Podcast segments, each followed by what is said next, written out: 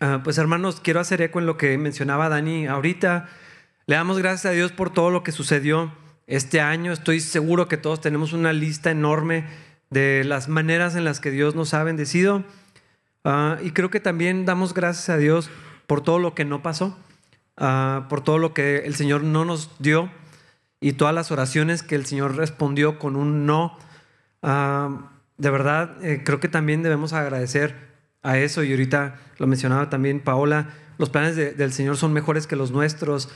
Yo tengo muchas ideas y cuando Dios dice que no, eh, a veces quiero como frustrarme, pero digo, bueno, no, si es mejor lo que Dios decide, siempre es mejor.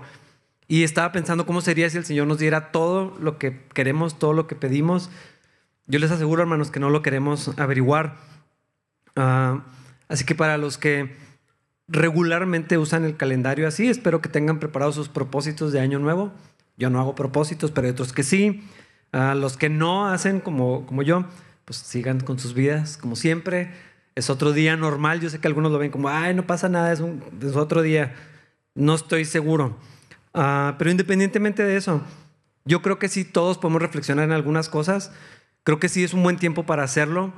No es solamente el cambio de año, que sí, ah, es también el invierno, las vacaciones, para algunos el descanso, para los que tienen, y tal vez algunas cosas que sucedieron o que no sucedieron en las familias, tal vez en nuestros corazones. Y este último día, este último servicio del año, yo creo que Dios tiene algo que decirnos eh, para que podamos meditar en esto. Y hoy vamos a terminar eh, de estudiar las cartas de Pablo a los tesalonicenses. Vamos a hacer el último capítulo. Ah, pues a propósito quedó así para, para fin de año. Y yo creo que aquí encontramos una exhortación para, para la vida no es necesariamente un escrito para animar a nadie por el año nuevo, para nada. De hecho, si lo recuerdan, para traer un poquito de vuelta al contexto, los tesalonicenses estaban atravesando días muy malos por causa de la persecución, el sufrimiento, las pérdidas que vinieron a consecuencia de, de esto, de la persecución. Y entonces Pablo escribe para desafiar algunas cosas importantes. Y esto me hizo pensar que realmente siempre podemos crecer eh, o afirmarnos en nuestra vida cristiana. Por lo que veo, ni las peores circunstancias nos justifican para la pereza, para la apatía en ningún área, pero menos en las cosas de Dios. Y yo no sé si lo habían pensado así, porque creo que en ocasiones podemos encontrar una justificación para el pecado.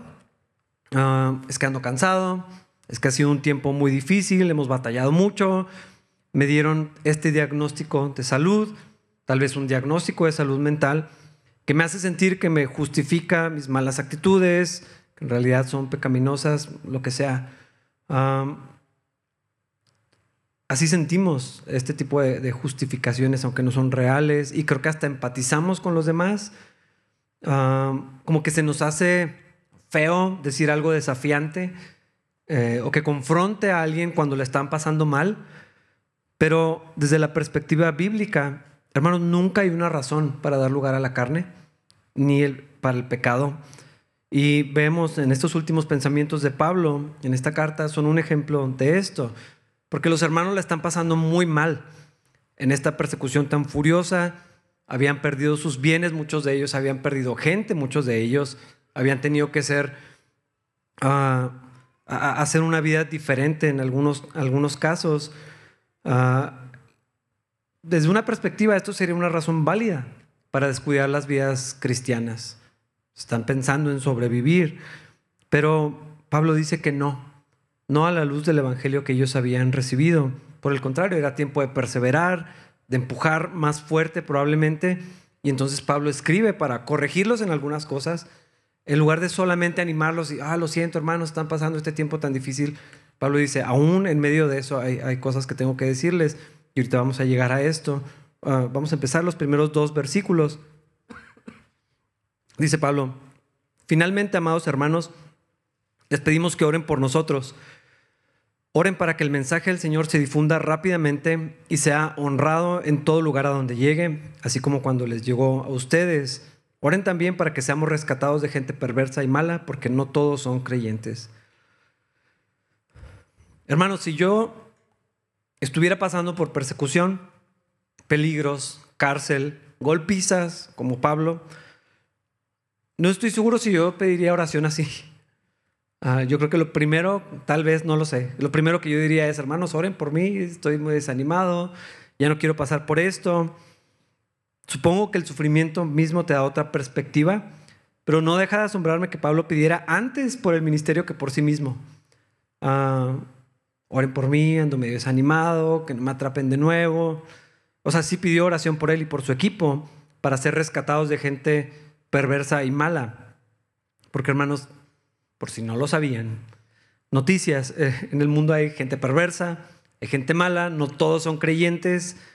A veces no sé si se nos olvida que el mundo está como está porque la gente no conoce a Cristo. Y hay ciertas circunstancias en las que la gente se permite dar rienda suelta a sus más bajos instintos, en particular cuando aparentemente no hay consecuencias. Y tú puedes ver en las noticias o te das cuenta cuando hay disturbios, cuando hay trifulcas, la gente hace cosas que dices, ¿cómo puede ser posible que en medio de eso tomen esas decisiones? En los desastres naturales, en los accidentes, eh, a mí me da mucha vergüenza ver las noticias de lo que sucede en México. Se volteó un camión y está incendiado, pero la gente se está robando lo que, lo que pasó ahí en Acapulco y la gente llevándose las televisiones de cómo, o sea, cómo es posible que en medio de la dificultad, eh, la gente hace este tipo de cosas, pues así es. Ah, cuando hay una parte en conflicto y no se opone una parte, eh, no hay resistencia, o se puede abusar de esa parte o de esa persona, la gente se permite llegar a, situaciones bien complicadas. Ah, y es lo que sucedía a muchos de los cristianos, porque no, ellos estaban recibiendo el sufrimiento y entonces más duro se volvía en contra de ellos. Ah, pero antes de seguir con esto, quiero regresar a la parte donde Pablo pide oración para que el ministerio pueda progresar. Ya lo hemos visto, el mayor anhelo y el propósito de vida de Pablo era dar a conocer a Cristo, eso era lo primero. Y en segundo, que las personas que eran salvas se mantuvieran firmes en el Evangelio. Estas dos cosas eran las prioridades para, para Pablo. Ah, y esto me hizo pensar, hermanos, en las cosas que oramos nosotros. Es más, a la luz de, un año que, comienza, quiero que, hagamos este ejercicio. ¿Cuál es el tema más recurrente en tus oraciones? Cada quien, en lo suyo, lo que le pedimos al Señor, lo que oramos. ¿Qué es lo que más hablas con Dios? ¿Qué es lo que más le pides a Dios? Tal vez si nos asomamos a nuestras oraciones, vamos a descubrir nuestros mayores intereses. Ah, si estamos siempre pidiendo cosas, dinero, ayuda, rescate, paz. Yo no sé, cada quien lo que le ore con el, con el Señor. Ah, no me malentiendan, la, oración es un recurso divino, es un recurso dado por Dios para usarlo. La oración es para, para orar, eh, eh, tenemos acceso a Dios y esto es algo que no debemos de dar por sentado. Podemos entrar, hablar en la presencia misma de Dios. Podemos orar para expresar nuestras más profundas necesidades, nuestros más profundos deseos. Podemos lamentarnos delante de Dios, pedirle por provisión, pedirle socorro. Pero creo que también la oración revela la condición de nuestro corazón. ¿Cuáles son nuestros tesoros? Ah, ¿Qué es lo más importante? Sobre todo cuando se vuelve recurrente y te das cuenta. Si te vas hacia atrás y dices, bueno, ¿qué, qué fue 2023, ¿qué fue lo que más estuve orando? Bueno, ah, tal vez es importante pensar en eso. Pablo pedía, sí pedía por una vida de ministerio que fuera menos problemática.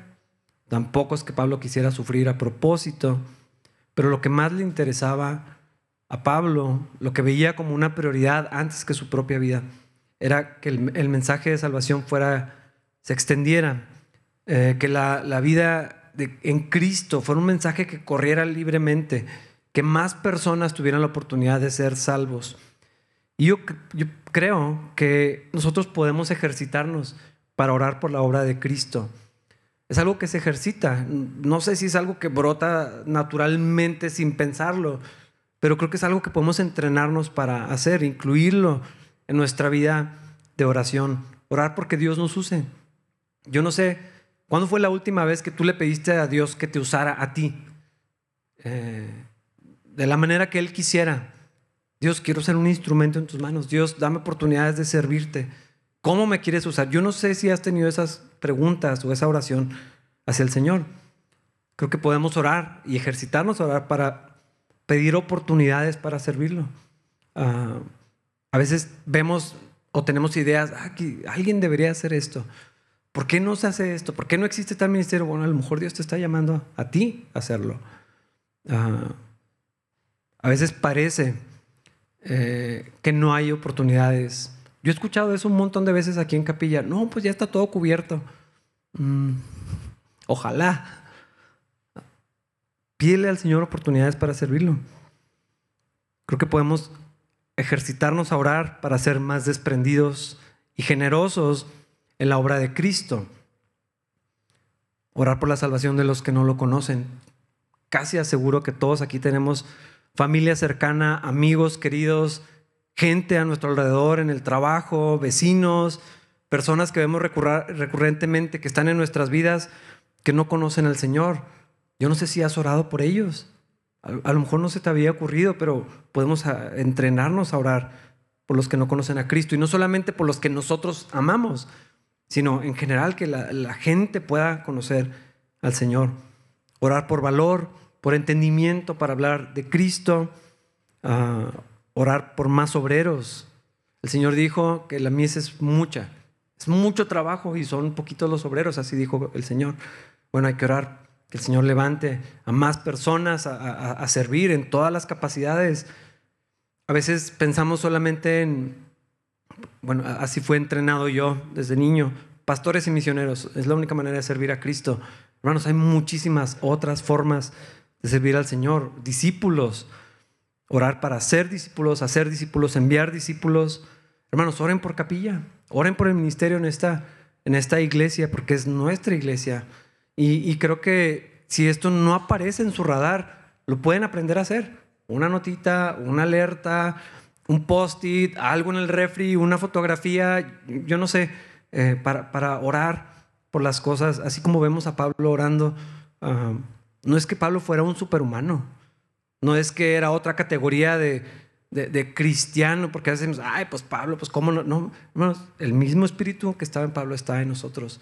Pablo era un hombre igual que nosotros, sujetos a las mismas pasiones, tentaciones, peligros, nada más era un humano. Podemos orar como Pablo. Versículo 3. Pero el Señor es fiel. Él los fortalecerá y los protegerá del maligno. Cuando Pablo estaba hablando de la gente perversa y mala, que no son creyentes, también estaba pensando en los hermanos. O sea, no solamente estaba pensando, me han golpeado injustamente, juicios que ni eran juicios porque eran ilegales, está pensando en los, en los hermanos tesalonicenses todo lo que ellos estaban sufriendo por causa de gente así, gente mala, gente perversa. Hermanos, es algo que también podemos ejercitarnos para orar. Que Dios ayude a nuestros hermanos que están padeciendo persecución, los que sufren por causa de Cristo. Los mártires existen. Ahorita anda una noticia de lo que sucedió en Nigeria. Hace poco vimos noticias de unos hermanos presos en Chiapas nada más por ser cristianos. Ya no pudieron regresar a sus casas, ya no los dejaron volver porque nada más por ser creyentes. Hay mucha gente, hermanos, alrededor del mundo que está sufriendo persecución, privaciones, intimidaciones, a veces es del gobierno, a veces es su propia familia. Ah, hay que orar por los hermanos que están sufriendo por causa de Cristo, en el campo misionero o en el ministerio, también por ellos. Y en cuanto a nosotros, hermanos, eh, regresando a lo que está diciendo Pablo aquí, yo creo que podemos descansar en esta verdad que Pablo está afirmando y ahorita lo estábamos cantando. El Señor es fiel. Y a la luz del sufrimiento, por eso, por eso es importante el, contexto. Pablo está animando a los hermanos, eh, el Señor es fiel. En medio del sufrimiento, en medio de la persecución, en medio de, lo que, de, los, de la incertidumbre, de los temores, el Señor es fiel. Y cuando estaba escribiendo mis notas, estaba pensando en esta canción, ya es muy viejita, la de Oh tu fidelidad.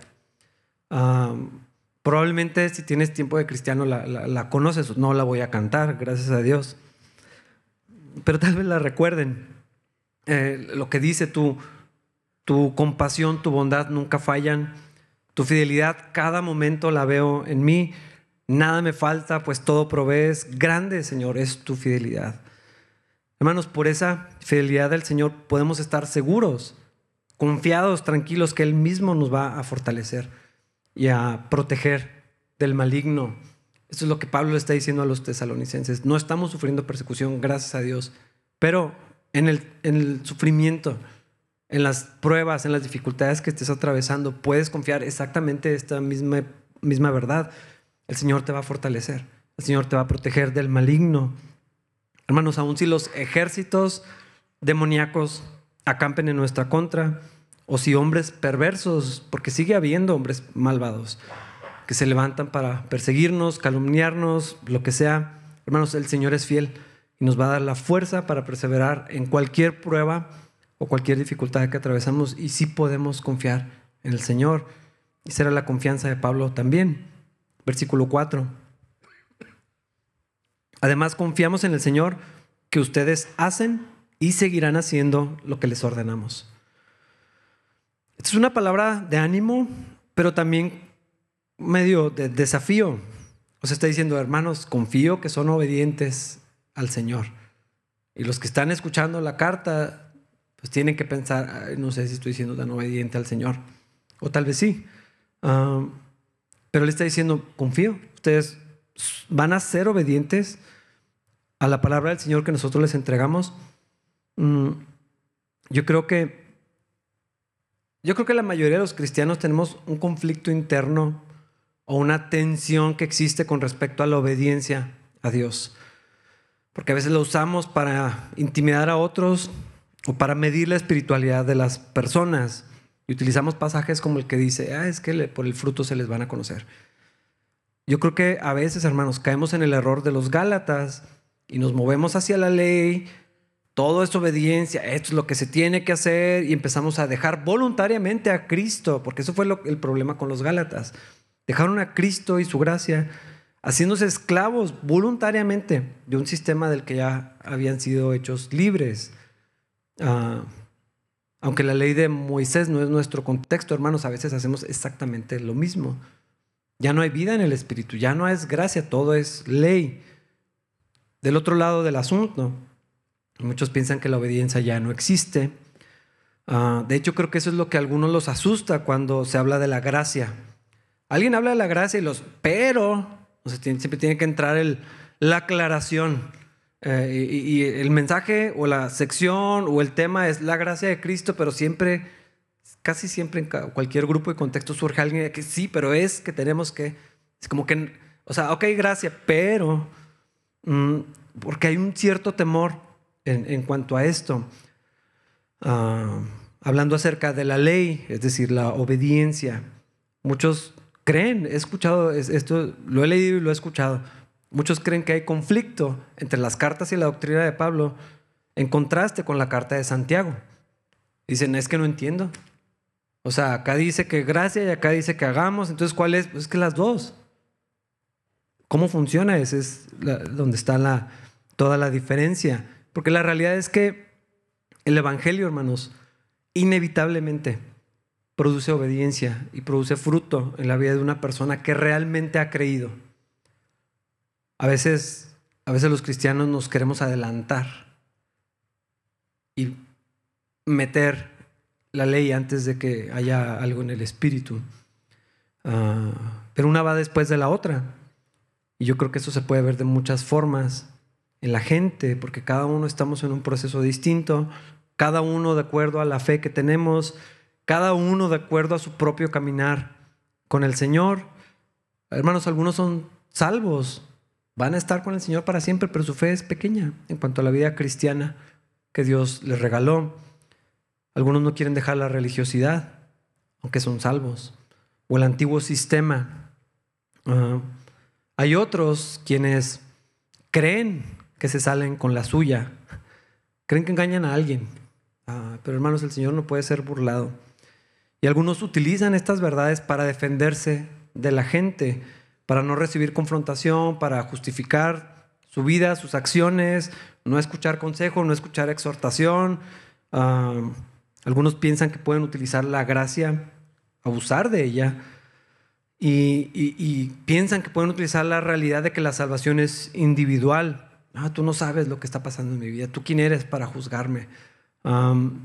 las ideas bíblicas de que Dios va a hacer su trabajo en cada uno, algunos lo utilizan como una excusa. Es que soy una obra en proceso. Y luego, siempre tienes 15 años de cristiano. Y todavía haces lo mismo. Tú no sabes, el Señor está haciendo una obra maestra en mí. Es que es la santificación. Se me va a ir toda la vida. Ah, pero realmente esto se utiliza por algunos para evitar ah, toda la idea de rendirse plenamente a Cristo. Eso ya no nos corresponde, hermanos, a nosotros averiguarlo y tampoco podemos hacer mucho realmente. Pero los que son de Cristo, los que somos de Cristo, vamos a ser afirmados. Y nuestra fe va a ser más profunda, más sólida, nuestra comunión con Dios también. Y esto va a resultar inevitablemente en obediencia. Eh, alguien que está en comunión con Dios. Porque yo puedo decir que estoy en comunión con Dios. Pero si mi vida no refleja nada de eso, entonces, ¿quién sabe si sí hay comunión?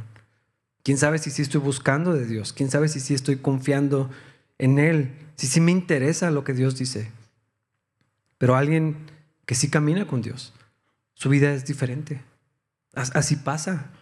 Es, es inevitable que esto suceda. Ah, el carácter formado, donde Cristo es reflejado, el fruto del Espíritu es evidente, porque esa es la obra del Espíritu en un creyente. Amor, gozo, paz, paciencia. No, es que yo soy bien impaciente. Pero, ¿cómo puedes decir eso? Yo no quiero el fruto del Espíritu, es, pues mejor decimos eso. No quiero vivir lo que Dios hace, o, cómo, no, no tiene mucho sentido. Ah, yo no tengo nada de dominio propio, pero si eres creyente, el fruto del Espíritu se hace evidente en alguien que está firme en su fe. Y esa era la confianza de Pablo. Él sabía que los hermanos en Tesalónica realmente habían creído. Ah, yo creo que la persecución misma había filtrado las falsas profesiones de fe. A los que realmente no eran creyentes, a los que no habían tomado una decisión, la, la propia persecución los, los quitó de ahí. Nadie está dispuesto a sufrir y a morir por algo que no cree, por una mentira. Y estoy seguro que muchos se hicieron para atrás. Pero otros dijeron, sí creemos en Cristo. Esta es la verdad y estamos dispuestos a morir por ella. Ah, hermanos, aquí el punto, por supuesto, no es revisar la vida de otros, sino la propia.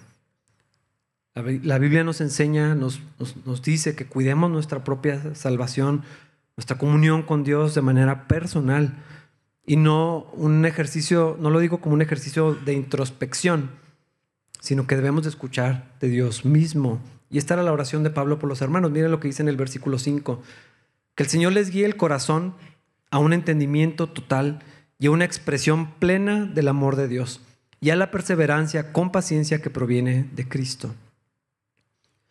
Pablo no les está diciendo, hermanos, échenle más ganas. Ah, porque la vida cristiana, hermanos, no es de echarle más ganas. La vida cristiana real es algo que Dios hace en nosotros. Es lo que Cristo ya hizo en nosotros. No es moralidad, no es religiosidad, no es dominarnos a nosotros. Ah, eso, eso no es. Es que la fe puesta en Cristo, por esa fe podemos tener una relación con Dios y podemos descansar en la justicia, en la obra de Jesús, pero hermanos, no solamente para salvación, sino para vivir la vida cristiana. Si perseveramos en la fe, en la fe, entonces el Señor nos va a guiar el corazón. Y me gusta que Pablo utilice esta expresión porque una cosa es cuando alguien te avienta, cuando alguien te golpea con algo, y otra cosa es cuando alguien te guía. Te, van llevando. Es, es, es, algo donde se revela también cómo, cómo trabaja Dios en nuestras vidas. Él nos va a guiar el corazón a un entendimiento total. Si guardamos la fe en el Señor nos va a llevar a una expresión plena del amor de Cristo. Él mismo va a llevarnos allá. Y en la fe vamos a encontrar la perseverancia con paciencia, porque otra vez eso proviene de Cristo.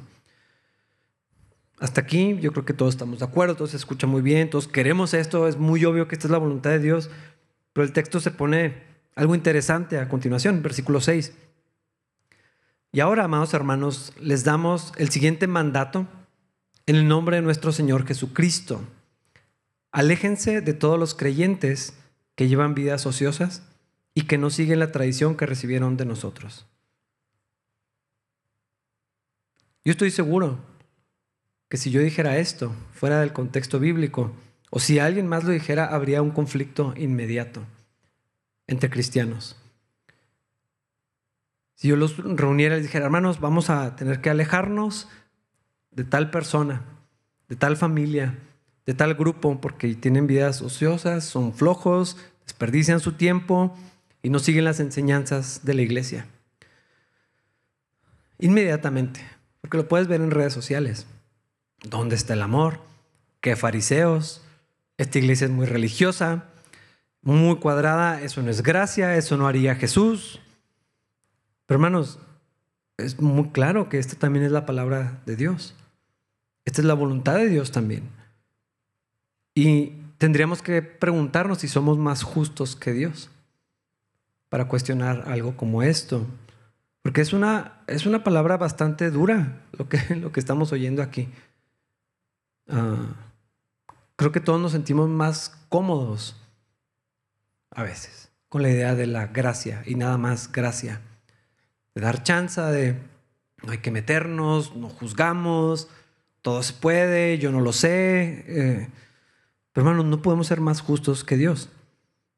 Y así como vino Cristo, lo describe el apóstol Juan, así debemos andar nosotros, llenos de gracia y de verdad. Ambas. Definitivamente yo sí creo, es un dicho en Calvary, que si nos vamos a equivocar, que sea para el lado de la gracia. Pero eso es cuando llegamos a un punto de conflicto, donde no estamos seguros, donde podría ser una o la otra. Y bueno, otra oportunidad, tal vez sí sea mejor equivocarnos para el lado de la gracia. Pero hermanos, el amor lleva en sí mismo también la disciplina, porque así es Dios. Ese es el carácter de Dios. El Señor no es solamente pura gracia. Ah, el Señor también es justo, el Señor también es santo. Y esto que estamos leyendo es un mandamiento para los cristianos. Alejarse de los ociosos. Esa era la instrucción específica. Ahorita vamos a ver un poco más del contexto con los tesalonicenses. Y alejarse de los que no obedecen al Señor. Ahora, los cristianos nunca debemos de tomar esta decisión porque alguien no se ajusta a las tradiciones y enseñanzas de los hombres, o sea, las cosas internas de la cultura de cada iglesia. Porque yo creo que ya lo vieron, o sea, cada iglesia tiene una personalidad, una cultura, hay ciertas cosas que se hacen en una iglesia que en otras no. Hay cierta libertad en las cosas que son secundarias. No estamos hablando de eso. Ah, la única norma en este sentido que debemos defender o el estándar, bueno, pues es la, la, tradición, la enseñanza apostólica, lo que enseña la Biblia y lo que guía el Espíritu para administrar esto. Pero el texto no está hablando de alguien que peca o que falla, eh, porque en este caso todos quedamos excluidos de la iglesia. En este sentido, uh, un cristiano que batalla, batalla, o sea, literal, de luchar, de tener conflicto uh, con algún pecado o que llega a ofender, o alguien que no vive, o sea, siendo cristiano, que no vive una vida perfecta, hermanos, eso no es un hipócrita. Eh, es un humano. Pero Pablo está hablando de gente que tiene un curso de acción deliberado, de alguien que no quiere escuchar, alguien que sabe lo que está haciendo exactamente, es un estilo de vida, es algo sostenido, ya alguien le habló, han estado orando por él, han tenido reuniones, le han dicho, oye hermano, pues ¿qué está pasando? Oye, es que vemos esto y, sigue ignorando eh, todas estas cosas, podemos asumir que cuando llegamos a, este punto con alguien, ya se atravesó lo que encontramos en Mateo 18. Alguien ya habló en lo personal, pasó tiempo, alguien volvió a ir a hablar, pasó tiempo, gracia, no sé cuánto, semanas, meses, yo no lo sé, y sigue la misma situación y ya fueron varios hermanos, oye, estamos preocupados por ti, oye hermano, es que esto está mal, esto ofende al Señor, esto no, no le hace bien a tu familia, tu vida, lo que sea. Y sigue habiendo resistencia, ya se llevó a un nivel más grande, ya se involucraron líderes tal vez, ah, y sigue habiendo esta rebeldía. Esto es de lo que está hablando, no de alguien que tiene una lucha, no de alguien que, que tiene días en la carne. Pablo está hablando de gente que tiene un curso de acción deliberado. Ya no es un lapso, es una práctica. Y vemos la misma idea en 1 Corintios 5, no sé si recuerdan cuando lo estudiamos, el asunto de inmoralidad en una familia y Pablo les escribe bien duro a los corintios. Y dice, hermanos, están, están celebrando esto. Piensan que están mostrando gracia, pero lo que están haciendo es dejar que el pecado persevere y esto va a dañar a la iglesia. Tienen que echarlo fuera de la comunidad. Son palabras muy fuertes. El propósito, hermanos, en esto es de apartarse de los desobedientes. No era castigar a esas personas. Es más como negar la ayuda y el consuelo de la comunión de la iglesia para que se arrepientan. Mm. Cuando Pablo dice sacar a alguien de la iglesia, entregarlos a Satanás o al dominio de Satanás, o sea, el mundo, es con la esperanza de que esas personas extrañen tanto la comunión con los hermanos, lo que, lo que sucede al pertenecer y al habitar con los hermanos en la iglesia, que se arrepientan y, recapaciten y, puedan reflexionar de, creo que sí estoy haciendo mal el propósito de la excomunión, hermanos, es que ese arrepentimiento traiga vida, traiga salvación a los desobedientes. No es condenarlos ni maldecirlos, ni es deshacerse de un problema. Eso no es lo que encontramos en la Biblia, ni en Corintios, ni en Mateo 18, y por supuesto tampoco aquí. Y otra vez quiero que pienses cómo te sientes con esta idea. Yo pienso que si nos sentimos horrorizados con la posibilidad de hacer algo así, tenemos que revisar nuestro corazón. Porque no podemos ser más justos que Dios. No podemos ser más buenos que Dios. No podemos ser más misericordiosos que Dios. O, que lo que enseña la Biblia. Por otro lado, si alguien está muy animado con la idea de hacerlo, no lo hagan. Si alguien está feliz y en sí ya está pensando en cómo hacer y con quién hablar, estamos en problemas también, necesitamos lidiar con eso. Pablo está presentando otra vez la idea de que la iglesia, hermanos, es algo tan preciado, tan valioso, que no pertenecer a la iglesia es algo doloroso para una persona que alguna vez fue, fue miembro de una comunidad. Este es el concepto que está diciendo. Ah, me parece un poco triste o muy triste que la iglesia es algo tan secundario para muchos creyentes que este concepto no sé si tiene el mismo impacto ahorita. Me voy a otra. Ah, ¿Qué voy a extrañar? Pues ni voy. Nunca estoy con los hermanos, no tengo amigos creyentes, no convivo con ellos, nadie, no pedía oración, pues no me afecta que no oren ahora por mí. Ah, la idea bíblica es que la iglesia era algo tan valioso, tan preciado, a la luz del Evangelio, de entender el misterio que vino a revelar Cristo, de que pertenecer a su cuerpo y Dios cumpliendo su plan divino, eterno, a través de la iglesia. El hecho de ser un miembro de la iglesia era algo tan valioso que la idea de ser expulsado de la iglesia era algo que, o sea, traía sobriedad así de, yo no quiero llegar a ese punto. Así debería ser ahora. La idea de que la iglesia sea un lugar de amor, de apoyo, de servicio mutuo, mutuo, donde no voy y consumo, sino donde yo participo, donde yo soy uno de la comunidad. Y así como yo recibo bendición, soy usado por Dios para hacer bendición a otros. Donde hay consuelo, donde pido oración cuando ando mal, cuando tengo problemas, tengo a quien comunicarle, a quien decirle. Tanto así que si no perteneciera, verdaderamente me sentiría triste y verdaderamente me llevaría a un punto de arrepentimiento para regresar a Cristo primeramente y poder ser miembro de la iglesia de Cristo. Las iglesias de hoy deberían de encajar este principio, este concepto. No sé realmente dónde estamos en esto. Ah, por eso tal vez no tiene tanto sentido la idea de sacar a alguien de la iglesia porque ha perseverado tanto en pecado. Pero así debería ser. Eh, no es algo escrito solamente para el primer siglo. Así debería funcionar la iglesia de Cristo siempre. En el caso específico de los tesalonicenses, perdón, Pablo lo que está prohibiendo a, los hermanos es fomentar la pereza de otros, siendo indulgentes con los que son flojos, ociosos, apáticos. El punto a lo que quiere llegar no solamente en, esta carta o en esta sección, sino en la doctrina bíblica, es que los que han demostrado o los que viven en la capacidad de satisfacer sus necesidades de vida, mediante un trabajo honorable, algo que honre al Señor, honesto, son los que son creyentes verdaderamente. Ese es el punto aquí.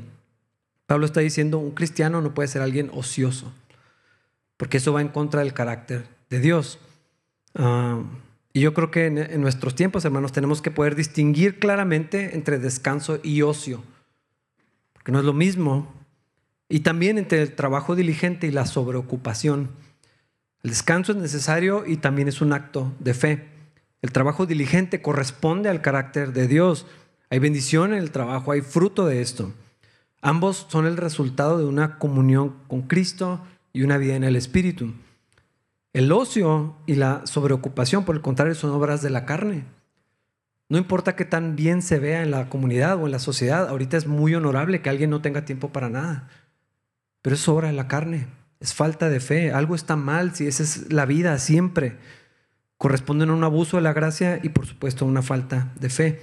Y aunque hermanos los conceptos nos parecen muy obvios, en la práctica yo creo que a veces los creyentes no saben cuándo es una y cuándo es la otra. Que eh, no sabe descansar. Hay gente que el descanso lo lleva a la ociosidad. Y al parecer esto se había vuelto un problema en los hermanos allí en Tesalónica hombres y mujeres. Y esto estaba desencadenando en varios pecados y también en un mal testimonio de Cristo. La reputación de los creyentes, que había sido muy buena, la gente tenía respeto porque estaban amando a la comunidad. Ahora, algunos ponían en cuestión la vida de la iglesia entre los miembros de la comunidad. Y por eso Pablo es tan específico con este pecado de ociosidad. Uh, Spurgeon dijo que un hombre ocioso tienta al diablo para que lo tiente. Es como estarle picando así como, aquí estoy Diokis. Ah, por eso Pablo hace un énfasis para corregir esto. Y si no hay arrepentimiento de los hermanos, entonces apartarse de ellos. En 1 Corintios 5, Pablo dice, ni siquiera coman con ellos. ¿De quién está hablando? Del que se dice cristiano y vive como todo lo que no es un cristiano. Pablo dice, ni coman ellos, que no los asocien con ellos, no, que la gente no diga, ah, pues son iguales. En algún momento ya no es gracia, ya es indulgencia, ya es otra cosa. Y esto no era un problema ni nuevo ni pequeño. Antes en la primera carta, Pablo ya había abordado la situación, no sé si lo recuerdan, cuando dice, amonesten a los perezosos, alienten a los tímidos y sean tiernos con los débiles. Hace como una separación y con los flojos, con los que estaban diciendo, ah, Cristo viene. Para eso está la iglesia, no me falta que comer. Eh, a eso es de lo que está hablando Pablo. Porque el punto de Pablo es que un creyente debe descansar, pero evitar el ocio. La sociedad, la ociosidad, yo creo que todos estamos de acuerdo, es muy peligrosa. Es una oportunidad para el pecado, siempre da malos resultados. Un cristiano tiene que aprender a ocupar bien su tiempo, y un cristiano debe trabajar para ganarse la vida, porque esto es honroso para el Señor y también Dios trae bendición allí. Versículos 7 al 10, Pablo sigue hablando de esto. Pues ustedes saben que deben imitarnos. No estuvimos en hacer nada cuando los visitamos a ustedes. En ningún momento aceptamos comida de nadie sin pagarla. Trabajamos mucho de día y de noche a fin de no ser una carga para ninguno de ustedes. Por cierto, Teníamos el derecho de pedirles que nos alimentaran, pero quisimos dejarles un ejemplo que seguir. Incluso mientras estábamos con ustedes les dimos la siguiente orden. Los que no están dispuestos a trabajar, que tampoco coman. Lo que Pablo hizo fue muy particular, porque no venía de orgullo, no venía de una falsa humildad, ni tampoco de una moralidad. Ya lo vimos en, el estudio de los Corintios, ah, de la carta a los Corintios. Pablo quería eliminar toda posibilidad de que algo estorbara o fuera un problema para creer el Evangelio. ¿Por qué? Porque había ah, falsos apóstoles que vivían del dinero de la gente, que abusaban de la gente, que manipulaban a la gente para quitarle su dinero en el nombre del Señor, como lo seguimos viendo hoy en día. Entonces Pablo dice, por causa de esos falsos apóstoles, no quiero que me relacionen con ellos, entonces voy a trabajar. Aún llegó tiempos donde no tenía lo suficiente para comer. Tuvo que ponerse a hacer tiendas para salir apenas adelante en lo que, en lo que algunos hermanos lo apoyaban también. Ah, Pablo quería que no hubiera nada para que la gente, que estorbara para que la gente confiara en Cristo. Además, aquí lo estamos leyendo, quería hacer un ejemplo. Trabajar es algo digno. Creo que ya lo, platicamos en, ciertos círculos de la cultura en la que estaban los primeros creyentes, el trabajo manual era algo medio penoso, como, como de baja categoría. Y Pablo está diciendo, no, trabajar con tus manos es algo que honra al Señor. la provisión de Dios en el trabajo es una bendición. Trabajar no es un castigo, el trabajo dignifica, da propósito, hay fruto del trabajo, el trabajo levanta el ánimo, nos ayuda a vivir en esta tierra así como Cristo. Y la cultura de ocio, de dependencia total de otros. Hermanos, aquí es donde yo veo como el populismo y ciertas ideas comunistas son muy peligrosas porque en la práctica obstaculizan el plan de Dios. Eh, el trabajo no está peleado para nada, ni con la generosidad, ni con el amor, ni la caridad, ni la compasión, ni la ayuda mutua. Aquí no está diciendo trabajen para que nadie los ayude nunca, no, no tiene que ver con alimentar el orgullo. De hecho, hermanos, el trabajo nos permite compartir con otros. En, otra ocasión que Pablo está diciendo, eh, hablando de ciertas cosas, dice, el que robaba, ya no robe, póngase a trabajar para que tenga con qué compartir con los demás. Ah, trabajar nos permite participar en la obra de Dios. Y el trabajo es el medio que Dios diseñó para que exista la generosidad. La generosidad es, algo del reino de los cielos, donde la mentalidad es hay suficiente para todos. El que tiene poquito le, damos, al que le hace falta lo, le compartimos. Pero ya cuando hay flojera, apatía, dependencia, donde hay yo no quiero trabajar, eso ya es otro tema y es el que está abordando Pablo. Ah, por lo tanto, hermanos, de acuerdo a la, escritura, todos debemos trabajar. Cada uno de acuerdo a su edad, etapa de vida, posibilidades físicas y mentales, tiempo y ocasión. Porque de acuerdo a la palabra de Dios, el que no trabaja no debería comer. Es lo que dice la escritura. Esto no está diciendo que alguien que no pueda trabajar lo vamos a dejar morir de hambre. Claro que no. Ah, sino no participar de la ociosidad y de los pecados de otros y habilitarlos en su pecado, porque eso va a traer más pecado, es autodestructivo, es nada más pecaminoso, es muy nocivo. Yo pienso que esto es un buen principio para los padres, sobre todo, para todos los padres, pero sobre todo a los que tienen hijos en edad adulta, que quieren seguir siendo como eternos adolescentes. Póngalo en el refri, el que no trabaje, que no coma. Es un principio general que aplica para todos. Y Pablo está diciendo, el que no quiere trabajar, no está diciendo que el que no pueda, ah, pues no debería comer. O sea, no debería participar de las bendiciones que vienen por el trabajo de otros. Y nada más recibir, y nada más recibir, y nada más consumir lo que otros producen. Yo creo que esto tiene muchas aplicaciones en otras áreas. Y aunque ya hablé un poco de esto, creo que esto en la iglesia de alguna manera aplica también, nomás que tal vez, bueno, no quiero extender el texto más allá de donde tiene, tiene que ir, pero participar de las bendiciones que vienen por el esfuerzo, el sacrificio de otros y nada más recibir. El punto bíblico cuando pones todas las piezas es que eso, eso no, corresponde a creyentes.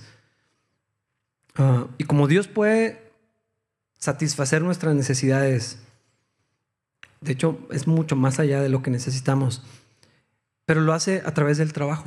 Así decidió que fuera el Señor. Eh, y trabajo no significa necesariamente ir y por, dedicar horas y trabajo a cambio de un sueldo. No solamente me refiero a eso. En la casa, los niños pueden participar de, algo. O sea, tú puedes ver cuando un joven o una señorita llega a cierta edad y nunca hizo nada en su casa, el daño que eso hace a su carácter, la manera en que entiende la vida, la, la intitulación que genera el nada más recibir, todo se vale, todo recibo, todo merezco y nunca hay nada de compromiso, sacrificio, trabajo, responsabilidades. Es muy insano, de todas maneras. A eso, a esto me refiero. Porque el trabajo, hermanos, es parte del carácter de Dios. Antes de la caída del hombre había trabajo. Era más fácil. Eh, las consecuencias del pecado dañaron aún el principio del trabajo. Pero antes del pecado ya existía el trabajo Dios es un Dios ocupado, activo, que trabaja y creó el trabajo como una bendición para los seres humanos, así deberíamos de verlo también. Versículo 11.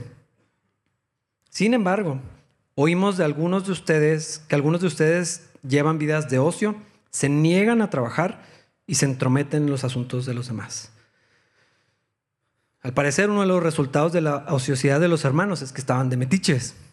Pues no tenían otra cosa en qué pensar. Nomás estaban viendo qué hacía la gente, qué comieron, qué hicieron, a dónde fueron, metidos en las cosas que no les interesaban.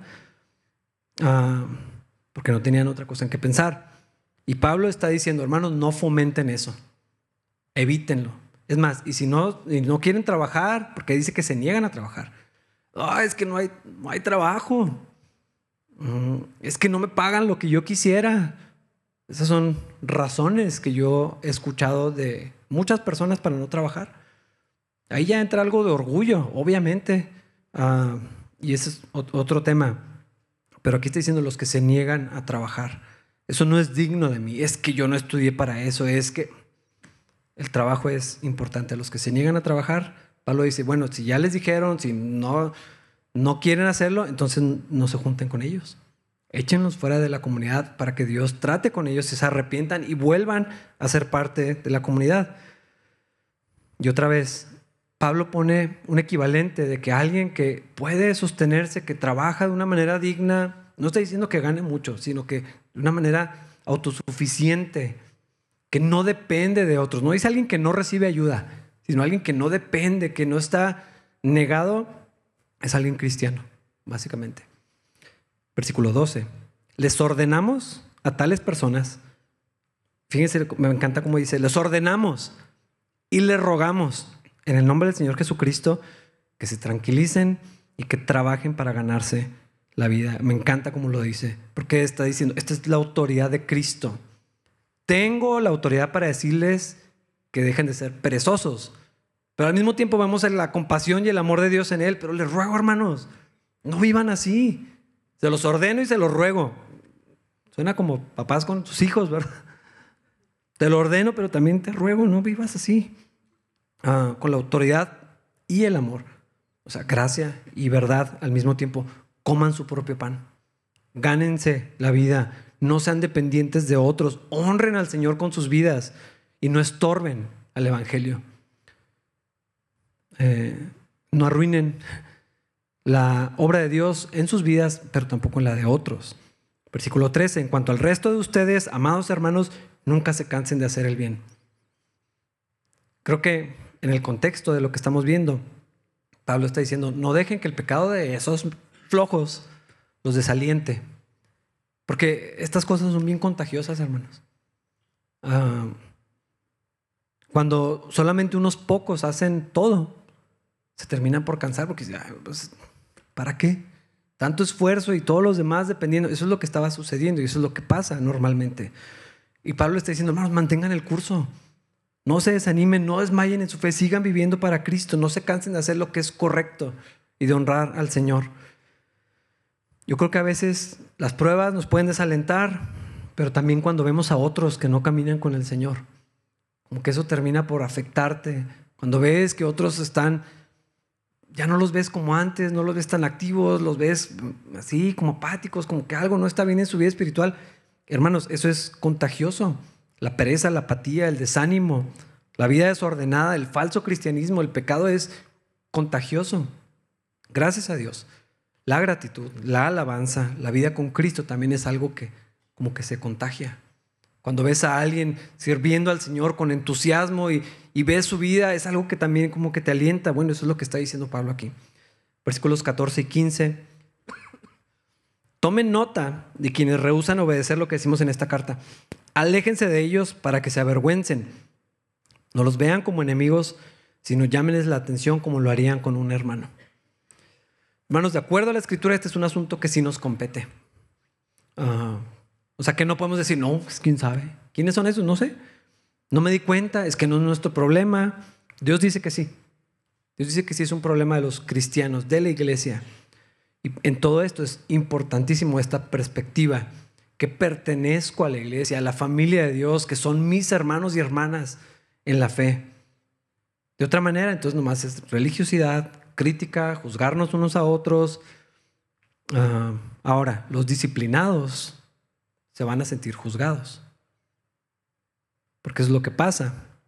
Mm, hablas con alguien, no importa el corazón con que lo hagas. Puedes hacerlo con las palabras correctas, el tiempo correcto y de verdad la actitud correcta y como quiera puede que se sientan ofendidos y no lo reciban bien. Pero si hacemos estas cosas en amor, estamos tranquilos, bueno, Dios va a hacer su obra, lo que tenga que hacer. Eh, los que son de Cristo, el Señor va a trabajar en ellos y los va a traer de vuelta en arrepentimiento, en fe, y esto va a producir una vida que refleje el carácter de Jesús. Ah, pensaba que esto era interesante a la luz de este año que empieza. Ah, no es que quiera decir, hermanos, 2024 vamos a sacar gente de capilla. No es lo que estoy diciendo, pero hermanos, tal vez Dios quiera hablarnos. Que revisemos nuestra vida. Tal vez Dios nos quiere corregir por amor, que no tengamos que sufrir innecesariamente, reflexionar algunas cosas de nuestra vida personal, sobre todo, también la familiar. Y quiero terminar nada más con este último pensamiento, esto que dice Pablo al final. Dice, ahora que el mismo Señor de paz les dé su paz en todo momento y en cada situación. El Señor sea con todos ustedes. Aquí está mi saludo de mi propio puño y letra, Pablo. Hago esto en todas mis cartas para probar que son mías. Que la gracia de nuestro Señor Jesucristo sea con todos ustedes. Vamos a ponernos de pie, hermanos. Y voy a repetir esto que dice Pablo al final. Hermanos de capilla, este 2024 que la gracia del Señor Jesucristo sea con todos ustedes. Feliz año nuevo. Señor, gracias por tu palabra, gracias por Cristo. Dios, esta sección trae mucho en qué pensar. Tu fidelidad primeramente, Señor, pero también lo que quieres hacer en cada uno de nosotros, las áreas donde tenemos que poner atención, la dirección en la que tú nos quieras llevar este año, Señor, que comienza. Yo estoy confiado, Señor, en que tú vas a obrar en cada uno de nosotros, los que somos tuyos. Y te pido que así lo hagas, Señor, que nos afirmes en ti, que afirmes nuestra fe que podamos profundizar en nuestra comunión contigo, Señor, revisar nuestra vida y las áreas eh, que tú nos señales a cada uno, Señor, porque estoy seguro que es diferente tal vez para la mayoría. Háblanos, Señor, ah, y te pedimos que tu gracia esté con todos nosotros. Gracias por el año que se termina y gracias por este año que está por comenzar. Confiamos en ti, Señor. Te entregamos todos nuestros planes, nuestras ideas, nuestros propósitos, Dios, no queremos hacer nada que tú no nos estés llevando a hacer, ni como personas, ni como familias, ni tampoco como iglesia, Señor. Confiamos en la dirección de tu Espíritu. Ayúdanos, entrénanos a escuchar tu voz. Y Señor, que este año nuestra vida cristiana sea más como lo que tú quieres, como lo que Cristo nos vino a regalar. En su nombre te lo pedimos, Señor. Te amamos. Amén.